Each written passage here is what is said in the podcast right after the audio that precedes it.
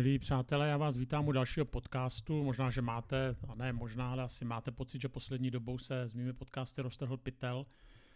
Není to proto, že bych neměl co dělat, ale je to proto, že jednak testuji zvuk, protože jsem si koupil novou aparaturu, to jsem vám už říkal. A ta druhá věc je, že tenhle ten týden je přece jenom trošku volnější, končí prázdniny a ty příští týdny budou náročný a tolik se tedy k vysílání nedostanu. Každopádně děkuji za vaše zpětné vazby, jsem rád, že ty podcasty posloucháte, že vám dávají smysl a samozřejmě budu rád, když o nich budete říkat dalším eh, lidem a když se budou šířit dál. Chtěl bych ten dnešní podcast eh, začít takovými dvěma texty, které bychom neřekli, že řekl Ježíš. Je to Lukáš 22.36, tam čteme, je, řekl jim, tedy Ježíš, nyní však kdo má měšec, vezmi jej a stejně taky mošnu a kdo nemá, prodej plášť a kup si meč. Tak to je zvláštní, že Ježíš někoho pozbuzuje k tomu, aby si koupil meč. Možná bychom řekli, kup si párátko, nebo spíš kup si chleba, ale meč. A potom Matouš 34, tedy Matouš, teďka nevím, která kapitola, ale 34. až 38. verš, tak si to najděte. Nemyslete si, že jsem přišel na zem uvést pokoj, nepřišel jsem uvést pokoj, ale meč. Zase máme meč a zase to říká Ježíš. Neboť jsem přišel postavit syna proti jeho otci, dceru proti matce, snachu proti tchyni. A nepřítelem člověka bude jeho vlastní rodina. Kdo miluje otce nebo matku více než mne, není mne hoden. Kdo miluje syna nebo dceru více než mne, není mne hoden. Kdo nenese svůj kříž a nenásleduje mne, není mne hoden. Se často opakuje to není mne hoden, hnedle třikrát a potom proti. Taky třikrát. Možná, že kdybych dělal někde nějaký kvíz, vybíral otázky, kdo co pronesl, a teďka bych přečet třeba toho Lukáše 22, 36, jo, o tom meči, že, si, že mají tedy prodat plášť, koupit si meč. A teďka by byl kvíz, kdo co pronesl. Přečet bych tenhle ten text a řekl bych, pronesl to buď to Janžiška, Aleksandr Veliký, eh, Ježíš anebo Mohamed. Tak kdo nečte Bibli, tak jsem si naprosto jistý, že by netypoval Ježíše. No, aby jsme spíš čekali, že Ježíš řekne něco ve smyslu kup si nějaké hezké oblečení, nebo, jak už jsem říkal, kup si chleba, no, určitě ne meč. No už bychom vůbec nečekali, že Ježíš řekne, nemyslete si, že jsem přinesl na zem pokoj. Jo. Protože jinde Ježíš říká, že přinesl pokoj je o něm řečeno, že je pánem pokoje. Tak jak tyhle ty texty zapadají do jiných textů a jak tyhle ty texty, kde Ježíš řinčí zbraněmi, do nich zapadají. A jak to sloučit s textem Učte se ode mne, neboť jsem pokojný a mírný srdcem. To moc nejde, ne? Spíš bychom řekli, že tyhle ty slova patří do úst Mohameda a ne Ježíše.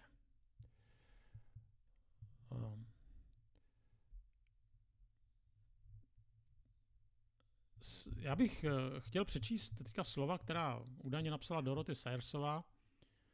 Ona napsala, jsou dvě slova, kterými, bychom ne, kterými by nikoho nenapadlo Ježíše z Evangelií označit. A říká, jsou to tato slova. Nudný a předvídatelný. A říká, jak je tedy možné, že církev takovou postavu skrotila? Velmi účinně opilovala drápilova z Judy a dala mu osvědčení, že se hodí jako domácí zvířátko pro bledé vikáře a pobožné babičky. No takhle si někdy Ježíše představujeme. Eh, ukážu vám ještě jiný příklad. Není to nic nového. V roku 1514 někdo pod falešným jménem Paul Lentulus, to byl římský místodržitel, který nastoupil po Pilátovi, tak on podvrhl dopis, který vykresluje Ježíše následujícím způsobem. Říkáme to podvrh, prosím vás. Jo, ale někdo to chtěl takhle hm, tedy udělat, aby ukázal, jak si představoval Ježíše. Jak si ho asi představují mnozí. Tak, poslouchejte. Je to muž, je to vysoký muž z tepilé postavy, laskavého a důstojného vzhledu. Barva jeho vlasů sotva najde srovnání. Splývají v půvabných kadeřích, k temeni hlavy mu jde pěšinka. Jak je zvykem u nazareckých. Má vysoké, široké a impozantní čelo. tváře bez vrázky či poskvrny, ozdobené krásnou červení. Nos a ústa sformovaná ze skvostnou symetrií, vous stejné brady, stejné barvy, jako vlasy mu splývá z brady a je uprostřed rozdělený. Oči má světle modré, jasné a pokojné. Tak tolik tedy Ježíš, kdybyste nevěděli, jak vypadal. Pokud mě poslouchají nějaký děvčata, tak se možná teďka právě zamilovali. Každopádně eh, takhle si skutečně někteří lidé představovali novou představu Ježíše, vidíme to i na některých těch dětských knížkách. Jo, je to takový, takový trošku jakoby spíš zženštilý eh, výraz. Eh, spíš připomíná ty, ty elfy z Pána prstenů, anebo skutečně někdo, kdo se spíš hodí někde na nějaký svatý obrázek. Člověk se nad tím možná trošku zasměje, ale ono to přece jenom jako vyjadřuje takovou skutečnost a to jsou vlastně určité naše představy, jaký je Kristus, takový měkouš. Zároveň C.S. Lewis napsal, že vůbec se nepodobal ideální představě společensky začleněného, vyrovnaného, přizpůsobivého, šťastně ženatého, zaměstnaného, oblíbeného občana. Opravdu jste se světu příliš dobře nepřizpůsobili, jestliže o vás tento svět prohlašuje, že jste posedlí zlým démonem nakonec vás nahé přibije na kříž. Bych chtěl eh, tak trošku jakoby odskočit, že jedna z charakteristik křesťanství je, že je to především o životě. Je to samozřejmě teorie, ale ta teorie je propojená s životem. Jo, proto se píše, buďte činitelé, no, činitelé pravdy. Jenom ti, kteří si o ní povídají nebo přemýšlí.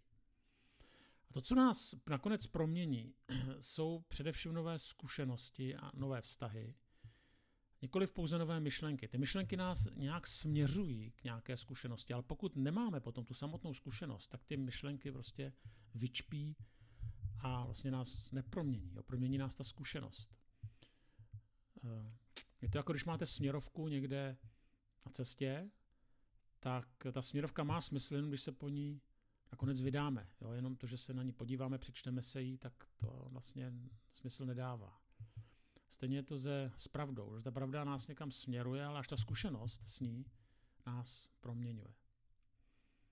A teďka, když vidíme eh, ty texty, které skutečně evokují boj, kup si meč, nepřišel jsem uvést pokoj, tak dále, tak eh, vlastně ten boj je něco autentického síla boje. A skutečně život s Kristem je autentický. Není to jenom především nějaké promýšlení něčeho, ale je to autentický boj, je to autentická realita. Já jsem kdysi boxoval, a už je to dlouho, ale boxoval jsem. A když jsem tedy začal chodit na ty tréninky, tak jsem řadu měsíců bušil jenom do pytle. A ten trenér mě učil ty údery eh, a samozřejmě tady cíl, cílem byl ten pytel. No a já jsem po několika týdnech měl pocit, že eh, bych skolil kde koho. A spíš už mě štvalo, že jsem pořád byl na tom pytli, protože jsem prostě ten pytel ten lítal a ty údery, které on mě naučil, tak jsem se skutečně naučil. Byly to slušné rány. Jenže jsem nepočítal s jednou věcí. Ten pytel se nehýbe a hlavně pytel vám neklade odpor. A potom tedy došlo k tomu, že po několika měsících jsem tedy dostal živého soupeře a najednou to bylo všechno jinak. Začal jsem zmatkovat, po půl minutě jsem chytal dech, už jsem byl, byl jsem strašně zadýchaný. Samozřejmě ten soupeř nebyl jako pytel, ale kladl odpor, to znamená, ten odpor vás bolel. Prostě naživo to bylo najednou úplně něco jiného, než když jste mydlili do pytle. To jste byli mistr světa ale naživo najednou všechno bylo jinak. A to samozřejmě neplatí jenom třeba v boxu, to platí eh, v různých oblastech života. A Ježíš nezve svoje následovníky především nebo pouze na cestu přemýšlení, ale na cestu následování. Na cestu života s ním nebo vedle něj. A to se neuskuteční někde v učebně nebo někde v modlitevně. Tam je to dobrý startovací bod. Ale musíme jít dál. To znamená, když mluví o tom, aby si učeníci vzali meč, tak to není, aby někoho zabíjeli. Ale vlastně Ježíš tady přitakává realitě, že, že prostě budou v nebezpečí, že se budou muset bránit. Neříká prostě, že to bude pohoda, ale prostě to nebezpečí na těch cestách bude. A nebo když mluví, že povstane otec proti synu a že eh, tedy eh, dcera proti matce a snacha proti tchýni, tak eh, vlastně neříká, že cílem evangelia je rodinný rozvrat, ale že víra může přinést nedorozumění i mezi nejbližšími. A tak to prostě je. A kdyby to Ježíš zatajoval, tak nemluví pravdu. Totiž ještě předtím, než Ježíš hovoří o tom, co si, kdybyste to četli celý ty texty, tak eh, když hovoří, než, nebo než hovoří o tom, co si učedníci sebou mají vzít, třeba zrovna ten meč, tak oni spolu prožívali skvělé duchovní zážitky a vlastně my bychom řekli duchovní výšiny. Ale najednou to Ježíš utne a říká, ale takhle to nebude pořád. Jo, teďka, teďka půjdete a musíte být obezřetní, musíte počítat s nepohodou, s protivenstvími, s problémy. I na to se prostě musíte připravit, protože i to je součást života se mnou. Jako by říkal, dosud jste se obešli bez měšče, bez měšce, mošny i obuvy. Ježíš s nima byl, do, asi jim dopřál, že se od některých těch hmotných starostí mohli oprostit. Byli volni jenom pro zvěstování. A byly doby, kdy jim Kristus říkal, a o oděv, proč si děláte starosti? Jestliže Bůh obléká polní trávu, neobleče tím spíše vás, malověrní? A to je A, ale pak je tady i B. Přijde čas, kdy vás Bůh neobleče a kdy budete muset prodat i svůj vlastní plášť a místo něj si koupit meč. To znamená, že přijde doba, kdy nebudete potřebovat hlavně pěkné oblečení, ale kdy budete rádi, že si prostě uhájíte alespoň holý život. Jako kdyby Ježíš říkal, když jste se mnou chodili, nebo doposud, co jste se mnou chodili, tak vás lidé chválili, děkovali za vás Bohu, obdivovali vaši zbožnost, anděle vás na rukou nosili, abyste neurazili o kámen své nohy. Ale prostě pokud budete-li mě následovat, tak se naplní ještě další biblické slovo a tam je řečeno, že já budu započten mezi zločince a pokud, pokud mě budete následovat, dopadnete podobně. To neznamená, že musíme skončit na kříži. Ale co chci říct, že v, nastane chvíle, kdy člověk prostě to vyvěří a následuje Krista a potom nastávají chvíle, kterým, kdy nastane boj, v kterých se prověří, v co skutečně nebo v koho skutečně věříme. Kdy musíme obhájit to, v koho věříme. Já teďka nemám na mysli pouze, no, především evangelizaci, tedy konfrontaci ohledně víry, tam taky, ale prostě mám na mysli tisíce životních situacích, situací, kdy se tříbí, čemu věříme, komu věříme, eh, jaká je naše víra a, a kdy se naše víra konfrontuje v každodenním životě. To je výchova, to jsou peníze, to je práce, to jsou vztahy na pracovišti, to je nemoc. A Ježíš nějak nezakrývá, že někdy to je boj a někdy dle textu, který jsme četli, to i znamená, že si prostě nedokážeme porozumět se svými nejbližšími, že nás to může stát i některé vztahy. V mnoha kulturách je určitým vzorem bojovník.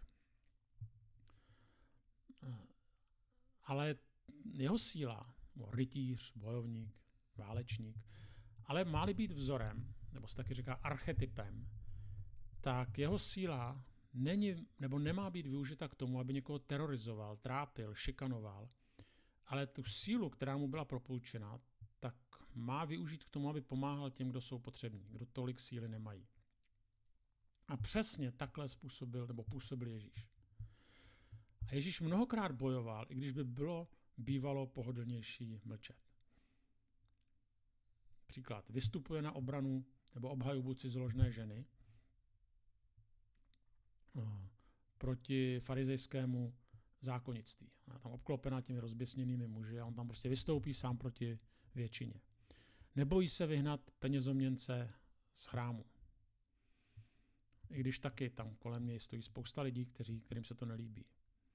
A veřejně prostě řekne Zaché, budu s tebou dneska stolovat. Zase, když se to spousta lidem nelíbí. No a co se stane? No, díky tady těm svým postojům nakonec ztratí popularitu, pro mnoho lidí se stává postupně nesnesitelným, až je nakonec ukřižován. A přitom by mnohokrát stačilo, aby mlčel a hlavně, aby držel basu s těmi, kteří měli moc a vliv. Jenže bojovník v tom dobrém slova smyslu nemlčí. A to není proto, že by se nebál, protože zná ty nebezpečí, ale proto, že strach a různé spekulace, jak to dopadne, co ten skutek přinese za následky, tak nemají poslední slovo. A vězte, že pokud my se budeme bát a budeme mlčet tam, kde mlčet nemáme, tak se ke slovu dostají, dostanou lidé, kteří potom můžou hodně škodit. A všimněme si, že ten největší boj, stále jsme u toho obrazu boje, nakonec Ježíš nesvede za to, aby se zachránil kůži, aby se mu nic nestalo, ale svede jej za nás, za druhé, tím, že tedy za nás zemře. Nejhorší rány utrpí nikoli pro svoji záchranu, ale pro naši záchranu. Jenže je tady ještě jeden obraz. Ježíš vede nás, vede své následovníky, aby bojovali za něco, co nás převyšuje. Když eh, slyšíte různé zpovědi různých veteránů z války, tak to, co je vlastně na nich fascinující, že bojovali za, za něco. Bojovali za svůj vlast, no tak dneska tomu unavenému západoevropskému člověku to zní jako anachronismus. Bojovat za vlast, za národ, za nějaké ideje. Žádné ideje nejsou, jo, to je naivní, ne? Pokud už teda bojovat, tak za dobrý bydlo, sám za sebe. A myslím si, že jeden z těch problémů naší doby je, že prostě trpí ztrátu velkých ideí. Americký spisovatel Fukuyama ve své kniž, klíčové knize Konec dějin napsal. Člověk na konci dějin ví, že nasadit život není k ničemu, neboť vidí dějiny plné nesmyslných válek. Loajalita, která lidi hnala k zoufalým skutkům odvahy a sebeobětování, se ve světle pozdějšího vývoje ukázala jako hloupý předsudek. Lidé moderního vzdělání sedí spokojeně doma na gauči a gratulují si ke své schovývavosti a odporu k fanatismu. Ničeho zarad hustra se ale k o něm průměrným obrací slovy, neboť říkáte, jsme vem koncem skuteční bez víry a bez pověry a tak pyšně vypínáte prsa. Ach, třebas, že prsou ani nemáte. Jo, já tady nechci, aby jsme vypínali prsa, obrazně řečeno, a něco si hráli, ale na druhou stranu prostě musím přemýšlet, jo. Čemu, jsem, jsme, čemu jsme se odevzdali. Pro co bije naše srdce, co rozechvívá naše srdce, čím jsme fascinováni. Kdybychom řekli no sami sebou, ale to skutečně je trochu málo. A zároveň za koho nebo za co bojujeme. Z pohledu diváků ten boj nedává smysl, ty tak jenom někde sedí a možná nám tleskají nebo si ťukají na čelo. Proč o něco usilovat, proč o něco riskovat, proč se potit, jestli nakonec není pohodlnější ten přístup, který popisuje Fukuyama. Jo, prostě sedět doma a gratulovat si ke svému odporu k fanatismu. Je to určitě pohodlnější. Ale jenom bojující ví, že sice jde těžkou cestou, ale zároveň by neměnil, pokud to, za co bojuje, dává smysl. Ale třeba dodat, že na právě Ježíš nás na tady tu náročnější cestu zve. Zve nás do zápasu o jeho království, o hodnoty jeho království. V našich životech, v naší rodině, v našem okolí, v naší církvi. Zve nás do nezajištěnosti. Tak nakonec život s ním je v mnohem složitější, ale nakonec nás fascinuje. Protože tam o něco běží. Jedná se o život s Ježíšem po boku nebo společně jak to, dosáhnout, jak to dotáhnout do nějaké konkrétní situace. Možná jste slyšeli slovo milíte s Kristý, bojovníci Kristovi, Kristovi vojáci, což byli jezučtí misionáři. Tak ono to tak může na první pohled vypadat. Jo, že prostě za Krista bojujeme, když svědčíme, když konfrontujeme své křesťanské názory s někým jiným. Ano, ale bylo by to zjednodušující to vidět jenom takhle.